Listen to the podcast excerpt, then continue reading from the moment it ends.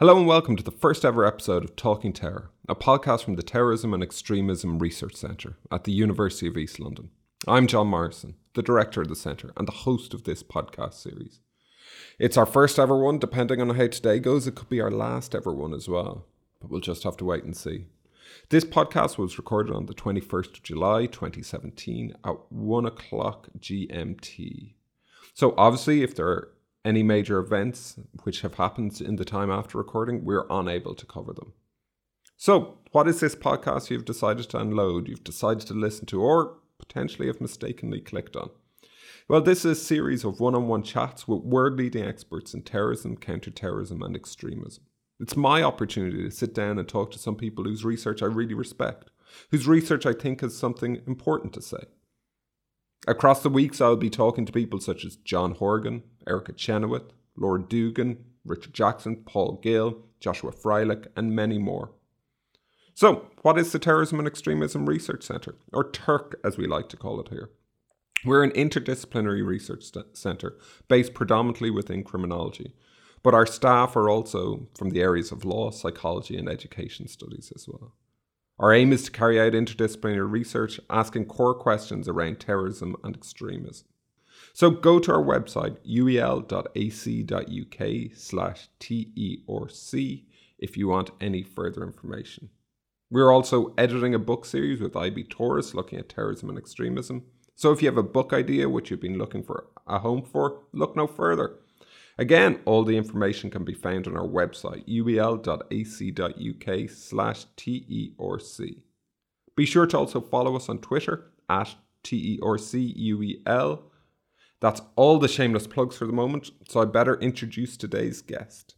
It's my great pleasure to introduce my colleague and friend, Professor Andrew Silke not just an academic. He's an academic who engages with practitioners uh, nationally and internationally. He's on the United Nations roster of terrorism experts and the European Commission's Radicalization Awareness Network of Excellence. Um, he was appointed in 2009 as a specialist advisor to the House of Commons Communities and Local Government Committee uh, for its inquiry into UK government's programme for preventing violent extremism. He's also a member of the UK Cabinet Office National Risk Assessment Behavioural Science Expert Group. Um, he's written books, articles, chapters, and reports on everything from the psychology of terrorism to the troubles in Northern Ireland from both the Republican and Loyalist perspective, radicalisation, vigilantism, Islamic terrorism, forensic psychology, research methods in terrorism, prison and radicalization, terrorism and the Olympics. I, I could just spend the whole podcast just listing what he's written about, but I think it's more interesting if we if we have a chat about it now, if we talk to him about that research. So Andrew, welcome and thank you for for uh, for being the first guest in this podcast. I think you had no choice. I don't think I had a choice either. Yeah.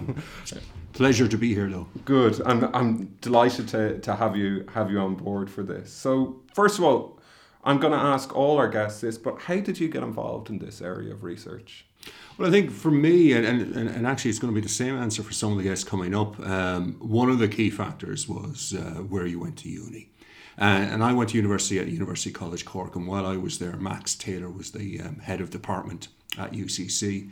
And Max was very unusual at that time. So we're, we're looking at the early 1990s, and Max came from a psychology background um, but had worked at the University of Ulster prior to, to, to, moving to Cork, and he had done some research with loyalist paramilitaries uh, while he'd been based in Northern Ireland, and had written on the psychology of terrorists. Uh, which was very unusual for, for, for back then. So it was rare to find a psychologist who had um, uh, carried out research and he taught on it at UCC. So I had a chance to take some of his courses that got me interested. And then when I was looking to do a PhD, um, uh, Max took me on as a, as a PhD student, and, and uh, that was essentially it. And what was your PhD on? Well, my PhD initially was looking at uh, uh, paramilitary attacks in Northern Ireland. So I was looking at both Republican and Loyalist attacks.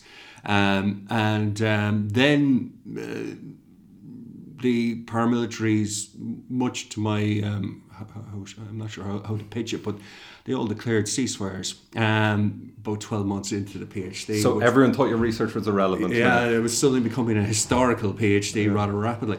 Um, and, and that did lead to a shift. And the shift was essentially into while the, the, the main, uh, if you want, the, the traditional attacks um, had ceased, the the paramilitaries engaged in very uh, intensive vigilante campaigns, mm-hmm. and so the PhD switched over to looking at vigilantism, mm-hmm. um, uh, linked in with that, and so that was a, a, at that time a very underexplored topic. Mm-hmm. Um, and very much one that kind of um, took place in the shadows w- within Northern Ireland. So you you had very little. Um, uh, it, it, never really attracted much attention, and it was it was difficult for it to attract attention when you had bombs going off and some serious attacks taking place, and so um, you know teenagers. Um, you know, being attacked with baseball bats in an alleyway somewhere in West Belfast didn't get much attention. But in the ceasefire era, it gradually became more prominent, and also it raised some interesting questions about how the paramilitaries worked um, and how they were viewed by the communities around them, and, and touched on a lot of important issues around, for example, support for extremism.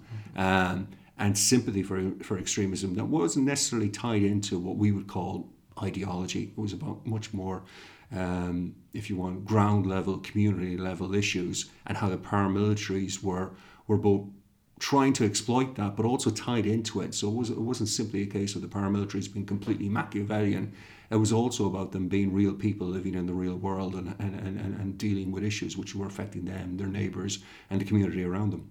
And I think by focusing on something like vigilantism, uh, it brings forward a really interesting and important point that when we're looking as as people who are ostensibly saying we're looking at terrorism, when we're looking at the terrorist groups, not all the violence or the illegal activity we're analysing should necessarily be categorised as terrorism. It's some there's different levels and different types of violence and illegal activity. That's well, I think this, yeah, this you know leads us into the um, you know the quagmire of the definition debate. You know, mm. um, how do you define terrorism? And, and, by and large, you know, the, if you want the mainstream view, is you define it by the the person, by the individual, by the group.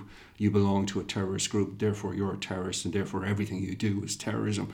Mm. Um, and the counter argument that is that no, that's not right. Terrorism is a, is a, a, form of violence against a particular type of target using particular type of methods, mm-hmm. uh, and that somebody who engages in terrorist acts isn't necessarily everything that they do, everything that they do isn't necessarily terrorism, mm-hmm. and that's a messy and complicated way to to to approach it. And so what you find is that the media and government as well tends to be uh, shy about you know how, how you define it and, and how you how you deal with it. And I think one of the things very quickly if you study Northern Ireland and if you're looking at the paramilitaries, um, you know, at one level is, is the fact that the term paramilitaries is used. Um, the local communities don't like using the term terrorists mm-hmm. or terrorism. They, they see it as politically loaded, and it basically means that you're assuming these guys are the bad guys. Um, and while people will, um, you know, on the ground will often say, look, they're not the nicest bunch of people that you'll ever run into, but they're not necessarily, you know, painting them as terrorists is too simplistic. Um, and I think that's one of the advantages of if of, of studying Northern Ireland or having a background in studying Northern Ireland is that you very quickly um, you know, develop a, a, more nuanced view on what terrorism is and, and, and who terrorists are, which I think can be harder to achieve if, if for example, you start off uh, studying, um, you know, um, Al Qaeda or Islamic State inspired um, lone actors in, in the West in, in, in, you know, in recent years. Mm-hmm. Um, there's a recognition that you know terrorism is a loaded term, mm-hmm. and it has an awful lot of baggage with it, which which which really does get in the way of trying to understand, um, you know, uh, the motivations and, and and the causes of terrorism. And with that in mind, like one of the things that I ask every guest to do is, in preparation for this, is to send me some research that has inspired them or inspired them at different stages of their careers. And looking at the research that you've put, uh, you've sent me, and all this research will be linked on our website, uh, which I mentioned earlier on. Uh, one of the things that I noticed with the three pieces of research that you put forward is that they're all from pre 9 11. They're all from the 70s, 80s, 90s. Do you think that among terrorism researchers, but also among anyone uh, who wants to know about terrorism, that we shouldn't just be looking at what was uh, being found pre 9 11, that we need to be looking, uh, or that we shouldn't just look to what's happened post 9 11, but we need to be looking pre 9 11 as well. I, I, think we do have to look before 9 11. I mean, there's a, a tendency in, in, in some circles the view 9-11 as essentially the start date for, for the study of terrorism and, and efforts to understand terrorism. But research on, on it on this goes back even to the 50s. Mm. You, you, can you can find um, uh, works being carried out, um, and I think a lot of the older stuff gets overlooked. Mm. Um, and, and as a result of that, some of the uh, important insights that people had already reached mm back in the, the 70s, 80s, and, and 90s um, have tended to be lost in the uh, aftermath of 9 11. Mm-hmm. Now, part of the reason for that is there's been a, such a huge amount of research um, carried out um, since 9 11 that. Mm. Um, it's easy to just focus on that and, and, and, and don't spare any time for, for the stuff that came before. But I think if we do that, then we miss out some of the gems really that that, that um, uh, exist in the pre 9 11 uh, literature. Mm-hmm. With that in mind, so what are the gems that you you picked? What were the three um, publications that you picked as inspiring you, and why why did they inspire your your research? Yeah, I mean the. I mean, it's always an interesting question. You know, what what articles had a big influence, and obviously, you know, there was there was more than just those three, but but these ones I think do stand out for me. And the opener is is Wilfred Rasch's 1979 paper on on the uh, Red Army faction and, and left wing terrorist prisoners, um, where he essentially, in, in a classic study, he was able to get access to uh, terrorist prisoners in West Germany. Mm-hmm. Um, he was contracted by the West German government to go into prison and interview the the 30 or 40 um, uh, terrorists that they had inside. Um, and his brief was essentially to try and understand the motivation for why were, were these individuals getting involved in terrorism. Many of them were, were coming from middle class backgrounds, had, were educated, had a, had a lot of good prospects. Um, some of them were, you know, coming from more troubled histories, where had been involved in the life of petty crime before they moved into terrorism. And in short, very, very similar pictures in many respects to um, what we see with a lot of the uh, jihadis in, in you know recent years in terms of coming from a mix of backgrounds, some very good and some not so good. Now, the assumption at the time was that the, the terrorists had a particular personality type, and that this personality type was explaining why they were getting involved in terrorism. That there was, in a sense, terrorists were maybe psychopaths or, mm-hmm. or narcissists, or but but basically they had an, a deviant personality um, and this explained why they were getting involved in serious violence. And you had a lot of publications in the 70s that were pushing this view uh, and pushing it really hard that there was a terrorists, um, you know, had a very, uh, had, a, had a twisted, aberrant, uh, clinical personality. Um, and this is the reason why they did it. And you didn't need to look beyond that in terms of a cause or motivation. So terrorism was essentially a form of madness. Mm-hmm. Um, and that view had an awful lot of appeal because terrorist violence can be very extreme, and, particularly when the violence is directed against innocents, women, children, non combatants, completely innocent, highly vulnerable people. Now, Rasch, in his conclusions, you know, basically, you know, found that this idea was rubbish. And having interviewed and assessed the terrorists face to face, he came away and said, look, these are essentially ordinary unremarkable individuals. Their psychology isn't the psychology of psychopaths or people with serious personality problems. Um, in fact, if anything, his main criticism was that was in relation to the conditions in which they were being held in prison, mm-hmm. and and the West German authorities had uh, many of the the, the the, terrorists were basically being held in, in really severe solitary confinement conditions, no contact whatsoever with anybody else. And and Rasch's argument was that this was, it was the solitary confinement was having a, a deeply negative impact on their psychology. Um, and uh, uh, and as uh, you may recall, you know, many of the leaders of the Red Army faction went on to commit suicide within prison. And Rasch drew attention to, you know, the conditions in which they were held. But he said that, you know, aberrant psychology, clinical psychology, psychopathy, anything like that was not the explanation for why they got involved in terrorism. And he was very clear if you wanted to understand why these people were getting involved in terrorism, you needed to look elsewhere for answers. Mm-hmm. And that, that, I think, was an incredibly important study for two reasons. One was um, the, the, the conclusion, the argument that, you know, clinical psychology um, is not an explanation for terrorism was an important one. But the second one was the, the, the source of evidence. Uh, Rasch had actually gone, met the terrorists face to face, interviewed them, assessed them face to face. And unlike a lot of the stuff was was being written at the time, um, which was long range, at a distance, kind of uh, psychoanalyzing from a desk uh, about somebody who you never actually had met, Rasch had met them. And so that challenged straight away a lot of the assumptions that people who look at terrorists from long range um, find it very, very easy to, to come to. So for those reasons, I think that's a particularly important piece of work. And do you think that that's still having an influence today? That piece of work, how is it developed? How is our how's the thinking about the psychology of terrorism in the modern day in 2017 compared to what Rasch was dealing with back then? Well, it, it, it's a it's a curious thing because one of the I think one of the, the problems with terrorism studies is the idea of mental illness explaining radicalization, as we refer to it now, or explaining why people become terrorists or join terrorist groups, hasn't gone away and it's never completely gone away. It keeps coming back in different forms. And I think the there's a, if you want a, a tendency to assume that there must be a personality explanation to to uh, to terrorism that uh, people with certain personality types must be more vulnerable to becoming involved. And, and that that is a very attractive idea. And the result is that it, it then feeds into narratives which are built on mental illness explanations of, of, of terrorism.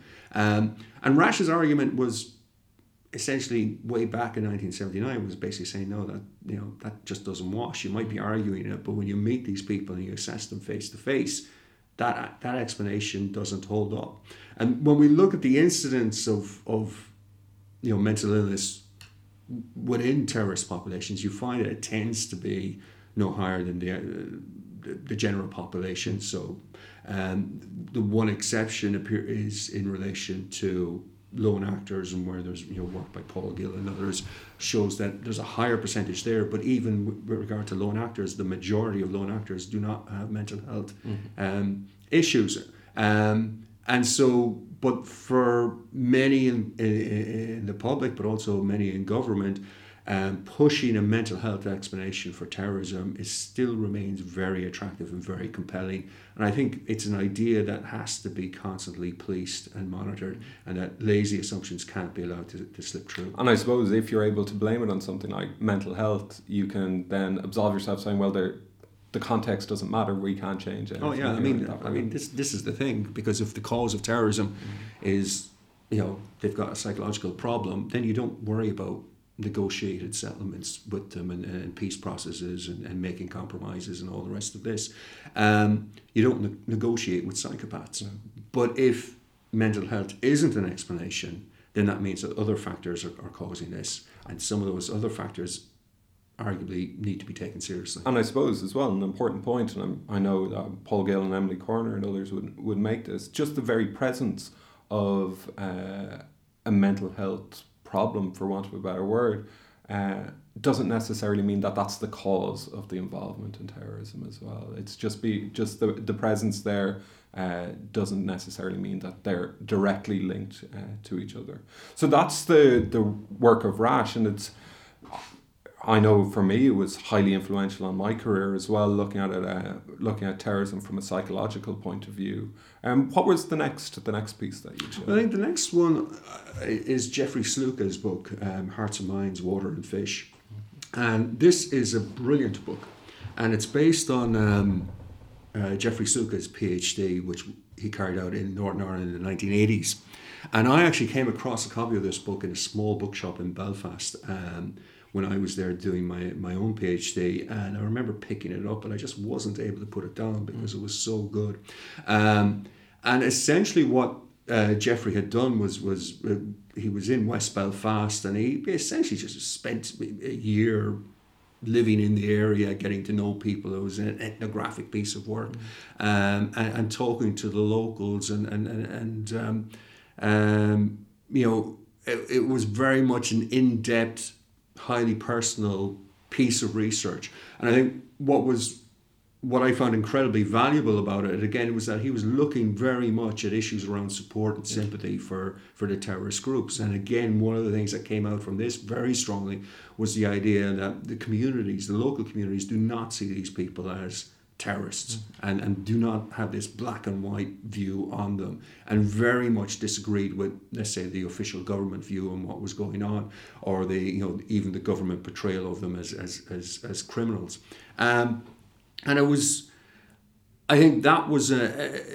you know the, there were a whole range of reasons why I, why I liked and I appreciated this this book but one was the, the again pushing the argument that if you want to understand terrorism, then you need to get as close to the source as you possibly can, and you need to talk to people, you need to be there, and you need to see the context in which it is is happening. And you need to recognize that while in, in, in some frameworks and in some uh, places terrorism is seen as a black and white issue it very rarely is black and white when you're actually on the ground and it tends to be complicated and it tends to be complex and it tends to be all shades of gray um, and research, good research for me, needed to to kind of tap into that, needed to have that type of recognition, and that if it if it tried to per, portray it in, in, in very stark black and white, good versus evil um, scenarios, then it was going to miss so much information and and, and so much um, insight as to become almost useless.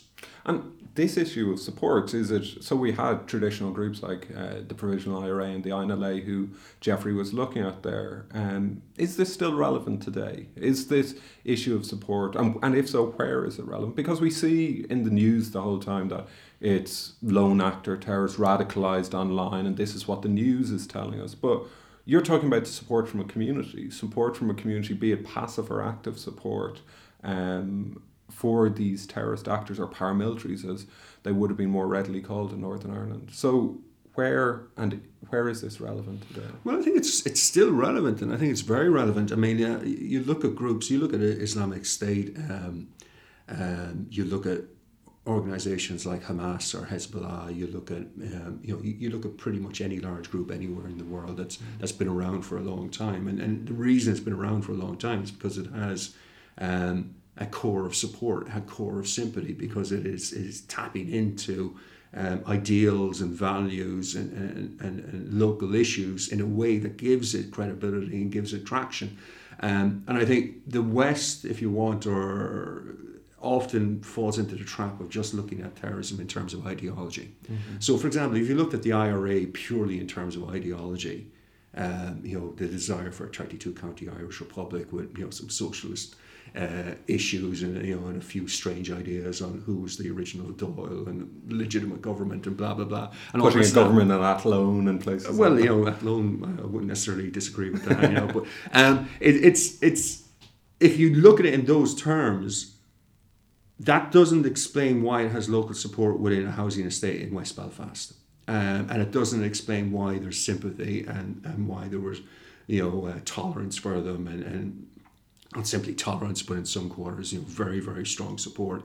Um, but if you then do a piece of work like Jeffrey Sluka's, where you're on the ground, where you're talking to local people, where you're living the life, where you're seeing everything that they have to put up with, where you're, eh, you know, as he did, encountering the security forces on a daily basis, and you know, um, getting a sense of what that that is like, um, that changes everything. And suddenly you begin to see it's not about the ideology; um, it is about you know who these people are, the fact that they live in the community too, that he is a friend of your children, he was around for tea, he was playing in the back garden, he grew up, now he's in the IRA. Uh, do you turn your back on him? No, you don't. He's still family friend, you know, still connections. Um, you've got had a lot of negative experiences with the security forces, there's a lot of issues you're not happy with with the government. And so the result is that while you're not necessarily jumping up and down with excitement over a 32 county Irish Republic, you're not go, you know you're also you know have other reasons to have support and sympathy for the IRA, which are beyond that and which are which are which are not necessarily connected to that. And so one of the I think one of the, the you know the insights from from that type of work is that it challenges the idea that it's all about ideology, uh, and that if you want to understand what drives a terrorist movement or what drives support for a terrorist cause, um, ideology isn't necessarily the most important factor. Other factors play a role in terms of both bringing people into the movement, but also in terms of creating support and sympathy for that movement uh, in wider communities.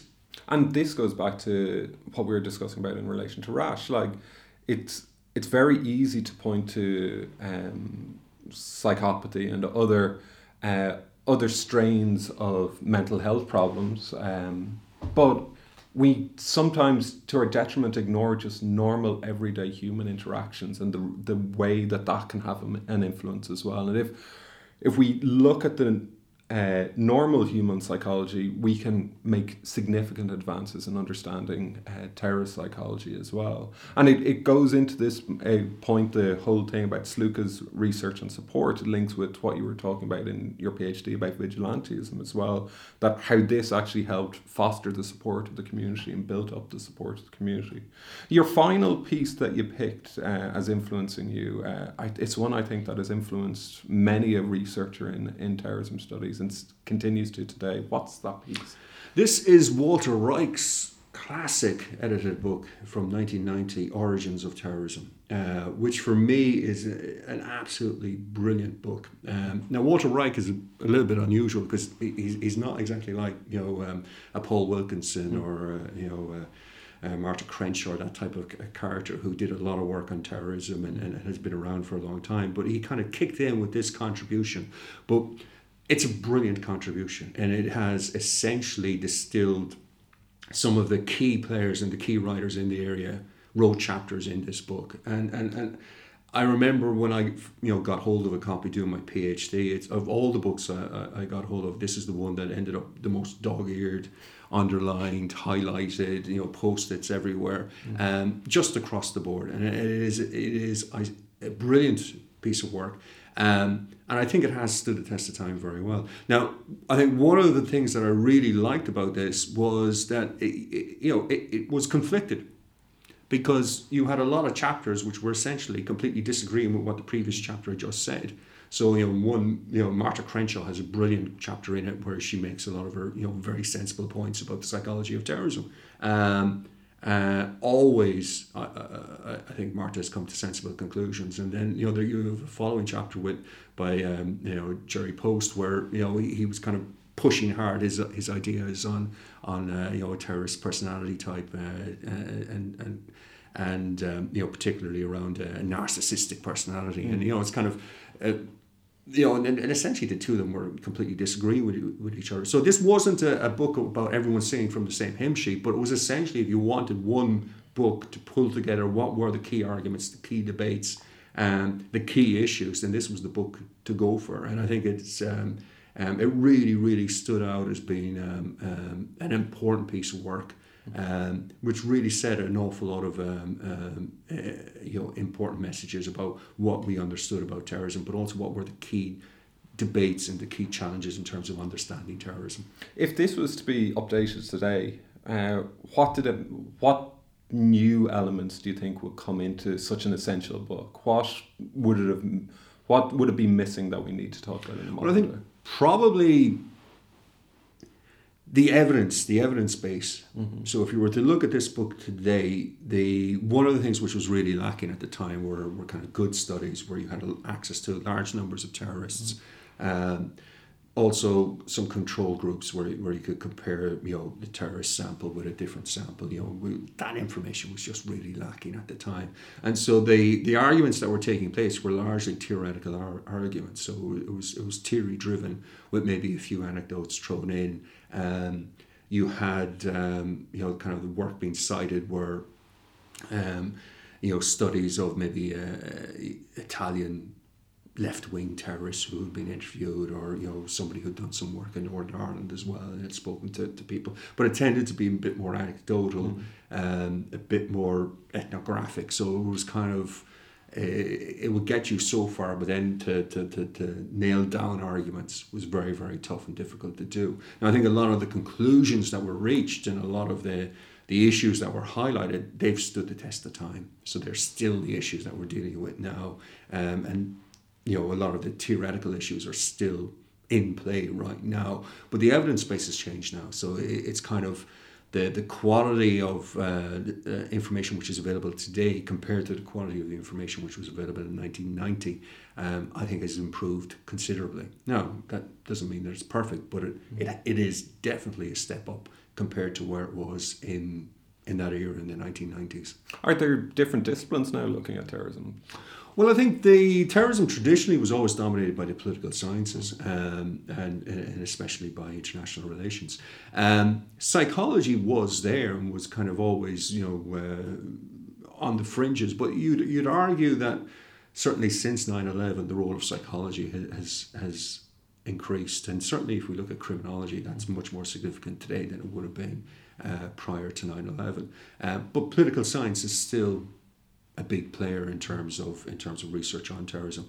I think it's always it was always recognised as being an, an, interdisciplinary area. So it was a mix of disciplines, um, and it still is a mix of disciplines, but arguably with a bigger role now for fields like psychology, uh, sociology, and, and criminology, um, who it's not a case that they've appeared from nowhere, but rather they've simply taken on a, a, a more substantial role. Mm-hmm. Yeah, you've seen in recent years a lot, uh, huge advances in uh, a number of criminologists uh, coming on board, and we'll have a number of them uh, within our series. Uh, talking to us over the next few weeks and months ahead as well, and I think it has been a huge, hugely positive um, step that the researchers in terrorism have taken, um, this the study of terrorism has taken, and bringing on criminological uh, viewpoints as well. So that's other people's work, but we're not here to talk about other people's work. We're here to talk about your work as well. I've also, as well as asking you to select work of others that has influenced you, I've asked you for some key research of your own. Um, and the first piece of research that you've selected, it's it's an edited volume. It's like uh, Reich's work there. It's your book, Terrorism Victims in Society, published by Wiley Press. It's that great red cover there that I'm sure is on the bookshelves of many people listening here. Um, why did you decide to put together this edited collection? What was the aim of the book? Yeah, the well, the uh, uh, the book's origins um, go back to when I started work at University of of Leicester. And um, at that time, I was based within the, the psychology school at the University of Leicester. And uh, my background, again, this is pre 9 11. So, uh, a psychologist who's doing research on terrorism and terrorists is unusual in, in that time frame. And, and so, um, the one of the series editors was also based at Leicester, and he asked me if I'd be willing to put together a proposal to do something, which I did. I was I was quite keen. Um, and then Wiley got back and said, "Yeah, we like it very much, but uh, we don't think you're a big enough name to, to put it off. So can you get somebody who is a big name to to come on board?" Um, and you know, at that stage of my career, you know, anything to get published. So mm. um, uh, I, I, knew Ariel Merari, who is a very big figure yeah. in terms of in terms of psychology of terrorism. And I asked Ariel if he would come on board, and he said yes. Um, and so initially, the book was actually going to be um, uh, Silke and, and Merari as, as editors. Um, and so it started life roughly in about 99, I'd say, probably. Now, um, I, whether it's a good thing or a bad thing, I don't know, but um, Ariel is, you know, a busy man and, uh, you know, eventually he, he, he kind of, after a while, dropped out of the project. And so at this stage, Wiley had already agreed all the paperwork and everything was in the pipeline. They said, okay, okay, we're not thrilled, but you go ahead with it yourself. And so it, it kind of, that's the origin of, of, the book. Now, my idea was very much to try and get um, together a book which pulled out what we knew about the psychology of terrorism. Um, and at that time, and so it was a case of getting together chapters on, on, on the key issues. And so the key issues ranged from both the motivation. So, in terms of why do people become terrorists, is there a terrorist personality? And then also issues around the impact of terrorism. So, what's the impact on victims? And then a little bit as well looking at, at, at, at, at counterterrorism and, and some of the psychological issues there. Um, and it you know took time to gather together all the different contributors for that. Um, and while the book was in, in process and, and the you know uh, you know 9-11 takes place. Um, now the book doesn't come out until 2003 but it essentially had already you know already been going for nearly two years before 9-11 so it was quite a, a long gestation pro- process with it but it had then the advantage of it wasn't um, a knee-jerk reaction to 9-11 mm-hmm. um, it had been you know in the pipeline before that and as a result it, it benefited from being quite a considered book. Um, where the issues, in a sense, had already been identified before 9 11 happened.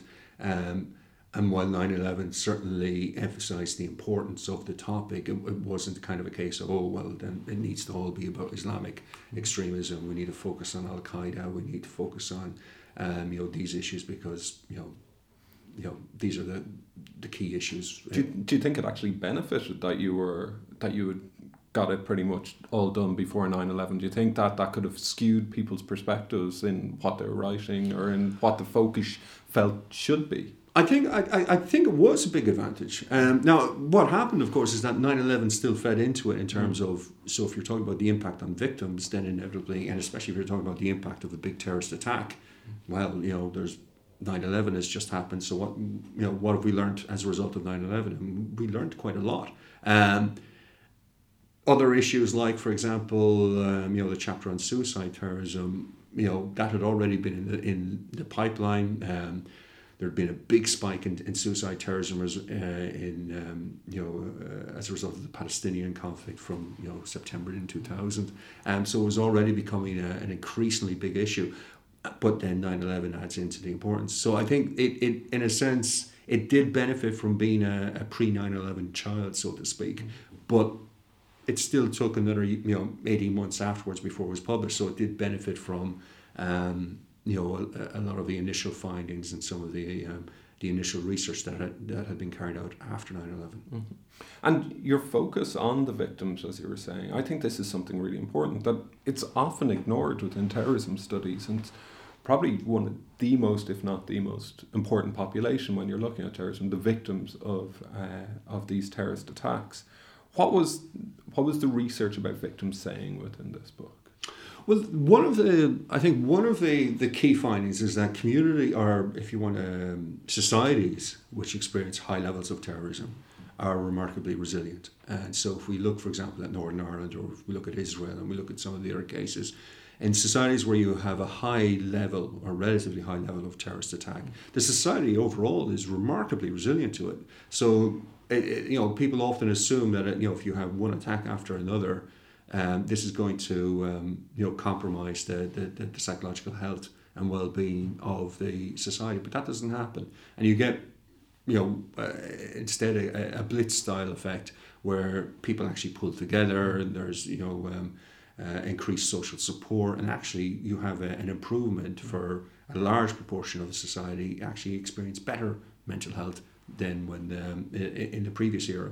Now, so that's one finding. The other finding, though, is is that when you look at specific direct victims, so the people who are actually caught up in the violence, who suffer injuries, who lose a loved one, um, they do experience very significant negative psychological effects as a result of the, the violence. And that's where you're looking at things like post traumatic stress disorder and, and, and other um, um, uh, other impacts like that. So you had this mix. Terrorism can be very traumatic and, and very high impact, but its impact on a wider society is can actually be surprisingly um, limited. Um, and so that was a, a, challenge. And one of the other findings that came out as well was the role of the media. And so, the, the, in relation to media coverage of terrorist attacks and the psychological impact of that, and there were, even after 9 11, there were some findings coming out which were, were suggesting that people were becoming traumatized not because they had a direct connection to an attack, but because of exposure to, to media coverage. They were watching a lot of the media coverage, um, and this was having a, a big impact on a small number of people, but nonetheless, for, for some of these people, they were ending up with um, you know PTSD and PTSD symptoms. So was, and, and it was purely from media exposure rather than any direct exposure to the violence. And do you think that that could be accentuated now with the real twenty four hour news cycle, not just what we watch on TV, but what we uh, read online as well? Do you think that we've got a at heightened risk of that effect now? I think I think it, I think that's still an issue. Now, most people it, it's are not going to be affected by it in the same mm. in, in the same way. But for a, a small minority, um, it can have a very harmful impact, and, and, and it's there's an interesting literature now that's built up around how do societies and how do the communities adapt to terrorism, mm. uh, and what you find again is that you know you get habituation. So basically, people get used to a certain level of violence and a certain level of threat in the environment, and then treat it as normal. And again, old hands from you know, doing research in, in you know Belfast and elsewhere would be you know very familiar with that. You know, you you know your first time you go to Belfast, back in the you know days of the troubles, you know people just took it for granted. Yeah, of course, yeah, it's a bomb, but you know it'll be it'll all be over in half an hour, and you know there'll be another bomb tomorrow, but don't worry about it too much. Um, whereas you know the the tourists and the people who are just in are kind of freaked out that you know oh, there's a bomb. You know? yeah. um, and what you find is that societies and communities habituate and you can get used to almost anything. Mm-hmm. Um, and that I think is one remarkable finding. But then the other finding, of course, is that you know when you look at direct victims mm-hmm. and you look at you know people who have suffered directly as a result of a terrorist attack, then that's where you still see the very harmful psychological mm-hmm. effects. And one of the things for people who are reading this book, who are just new to terrorism research, or who are just interested in in the psychology of terrorism. One of the things that they'd see is that there's an absence of discussion of radicalization in this book. Why is that?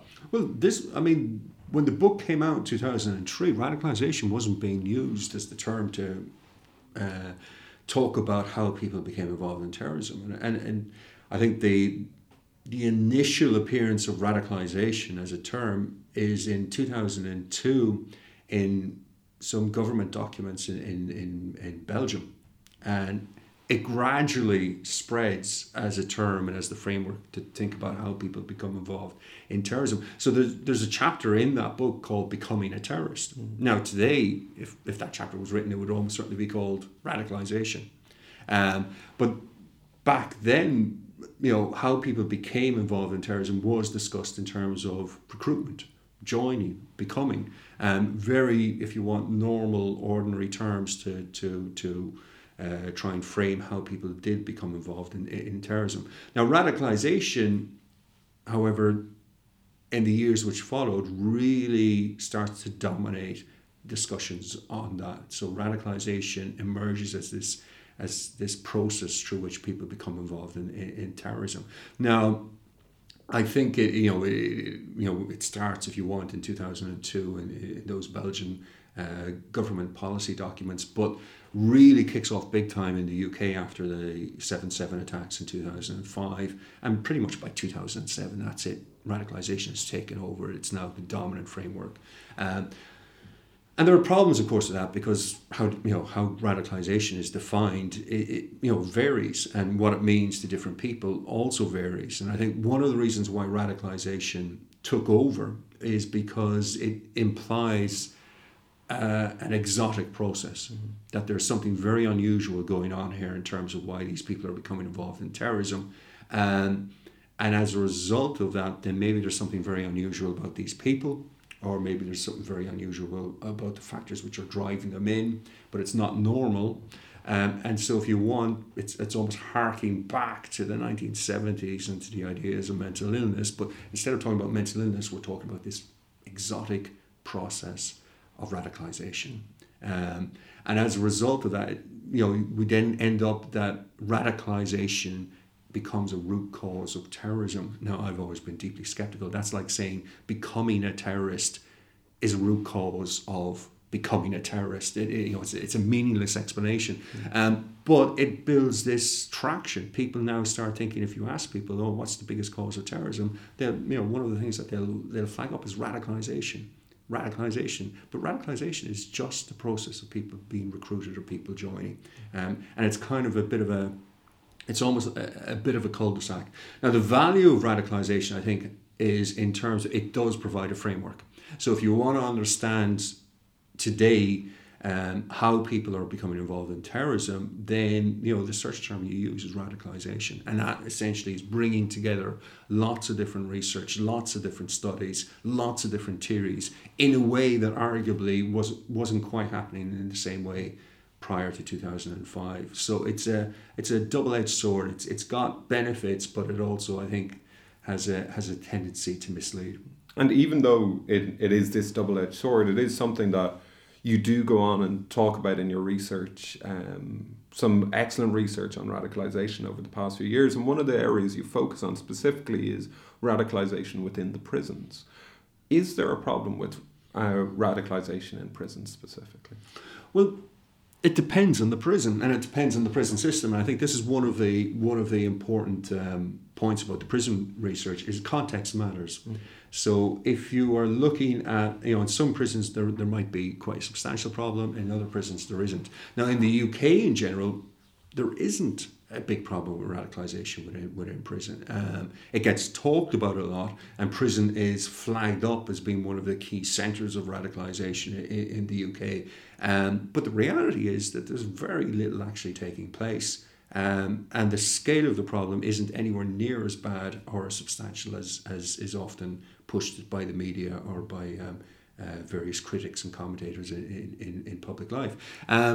And so it's kind of a it's, it's it's it's one of these myths around terrorism. You know, the idea that you know jails and prisons are breeding grounds for for extremism, and that really hasn't been hasn't been um, um, shown to be true within the UK context.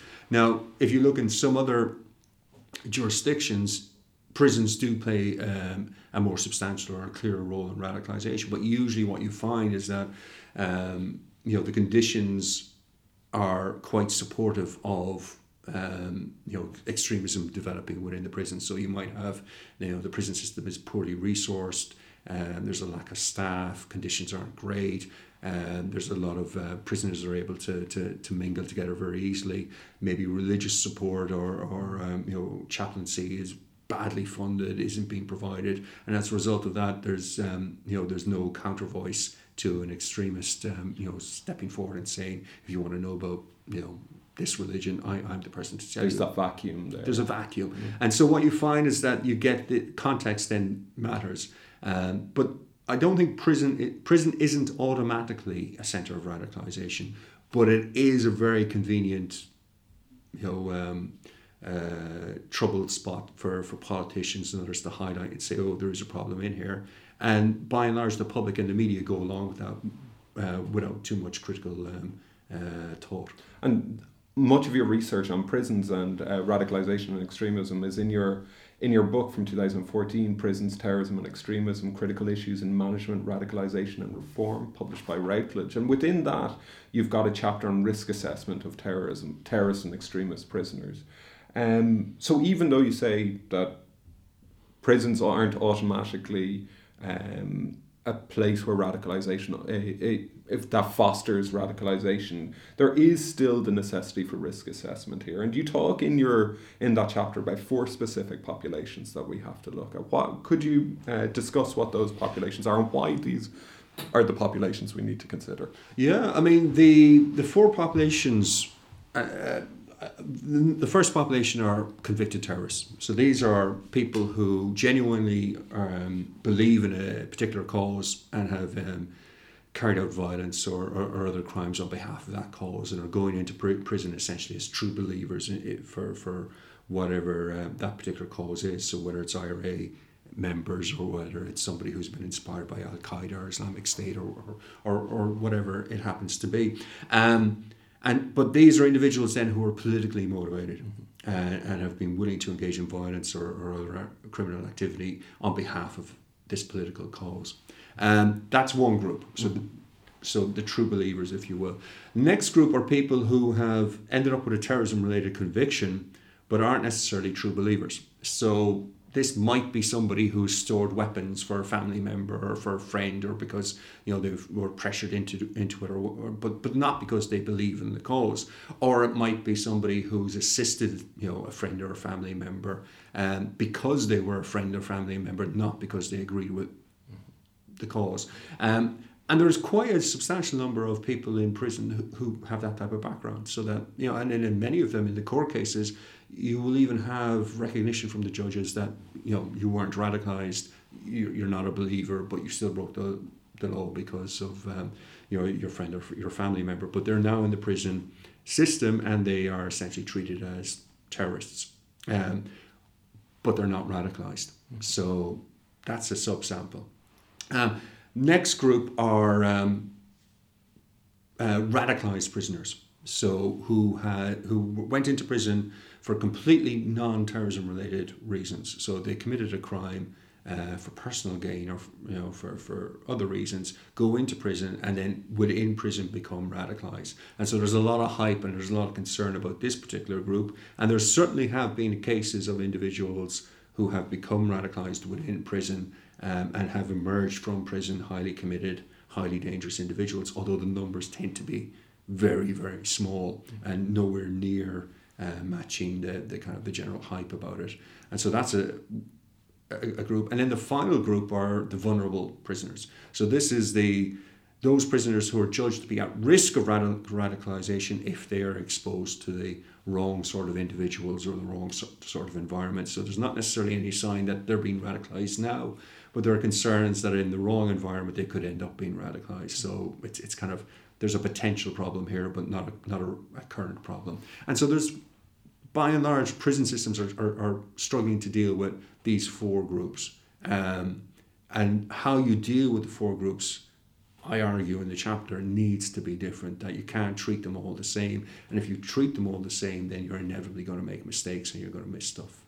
And this goes to the, the point, and it's a point you make in the, in the opening couple of pages that it's a mistake to assume an overlap between an individual's motivation and a group's ideology, and it's highlighted there perfectly in those four populations. And I suppose this goes into the whole issue of if we're trying to counter terrorism by countering an ideology, we're missing the point a lot of the time. That that's that going back to this research in modern day, or going back to the research you were talking about pre 9 11, be it in Belfast or elsewhere, that people are getting involved not just for ideological reasons and sometimes not even knowing what the ideological motivations of these groups are, but it's for their own personal reasons and for their own uh, their own their own personal reasons and human interactions, normal human interactions that they're having.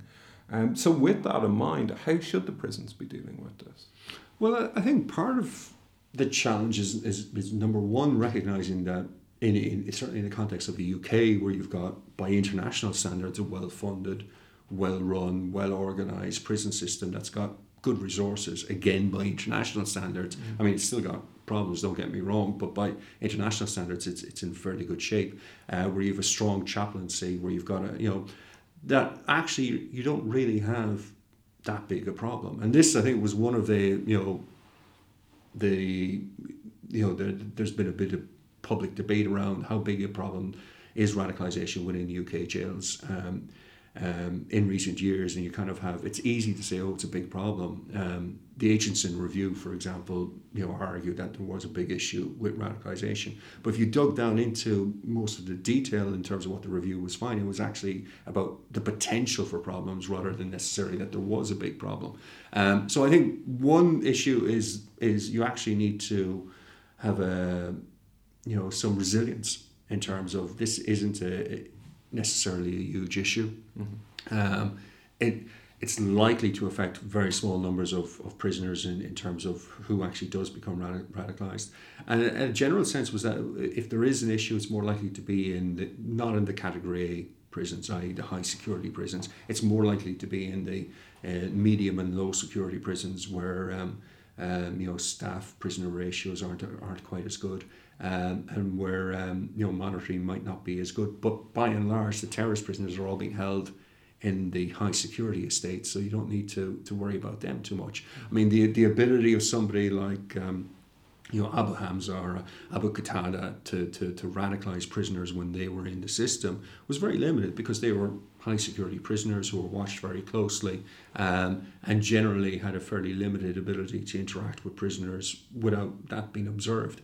Um, so the idea that you could have somebody like Abu Hamza wandering around the wing, uh, having unrestricted access to young vulnerable prisoners to, to indoctrinate them, that was you know a myth. That wasn't going to going to happen. Um, and I think the public, however, because the government keeps pushing the idea of of prisons as centres of radicalisation, that that gets lost. People assume that uh, it, the, the problem is much worse um, and much more extreme than is really the case.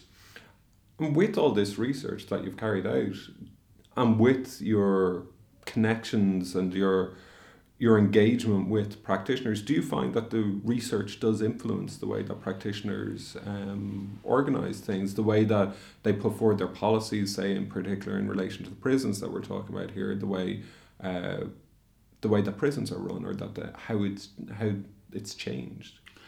Uh, I mean, overall, I have a deeply cynical view on, on the ability of research to influence policy. Um, and so my default position is that the research has no impact whatsoever on policy. Now, that's probably too harsh and it probably has more impact than I give it credit for, but I assume that the impact is going to be very, very limited.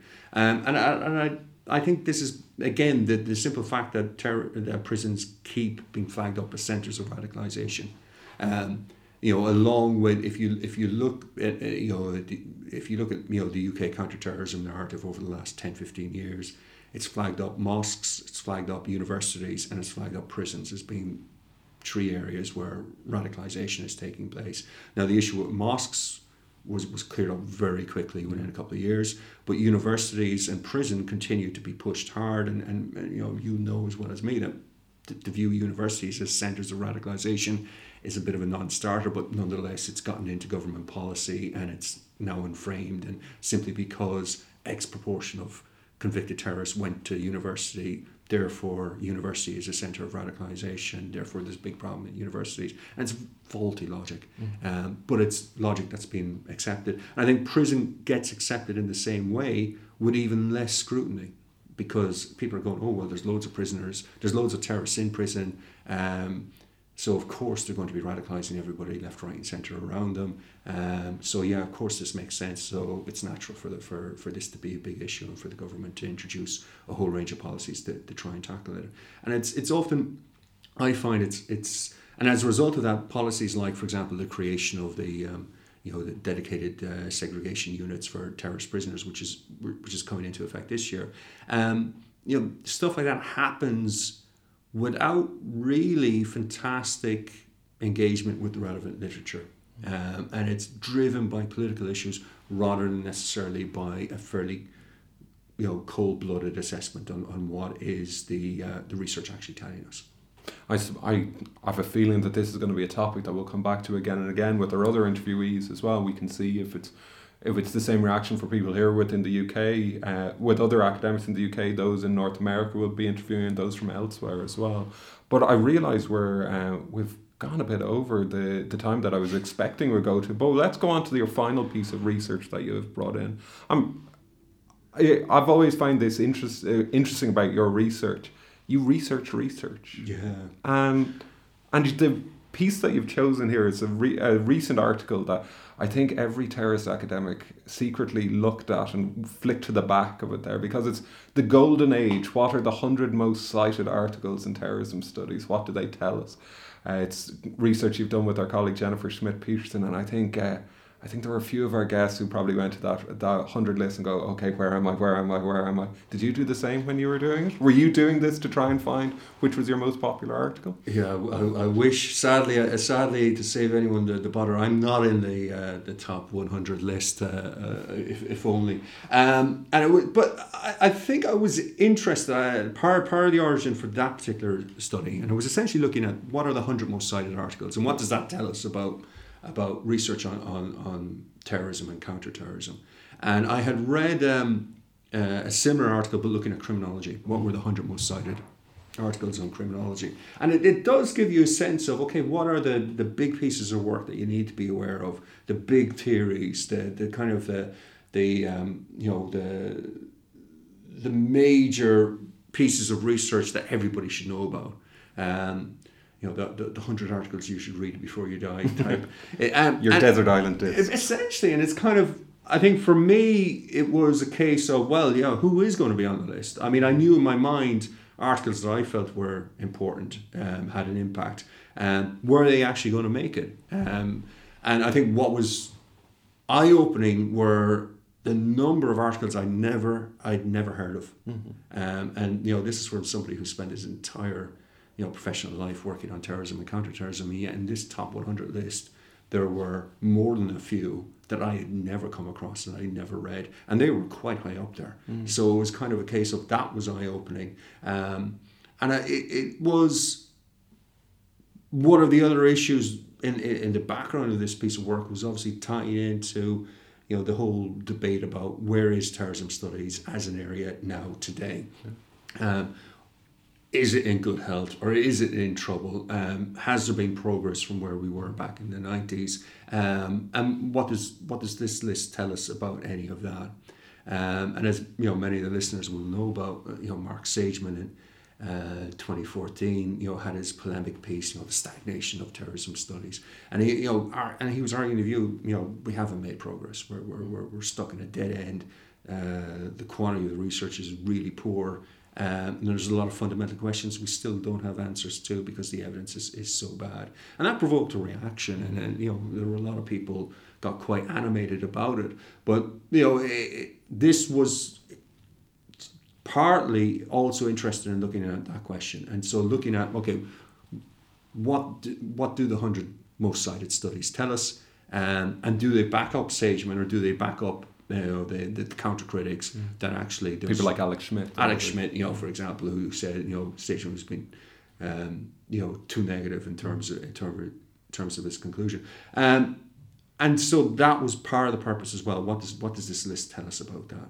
Um, and one of the key findings was that it, it backed up Alex Schmid. It basically, you know, he, you know, he won the argument mm. um, because what you find is that there was a lot of high impact, high citation articles have been published since 2001. And in fact, the post 2001 research was winning hands down the pre 9 11 stuff. And it was basically, um, and when you looked at the actual studies, you were finding that these were tended to be studies which were producing new data, which were genuinely good pieces of research. Now, Marc Sageman's point that an awful lot of terrorism research and counterterrorism research is poor quality still stood but there's just simply so much research taking place now that even if 90% of it is rubbish, uh, the 10% that isn't rubbish, there's a lot of, you know, it's, it's, it's there's a lot of it that's very, very good. And so that overall, when you look at the, the impact of the very good stuff, it is having a positive impact.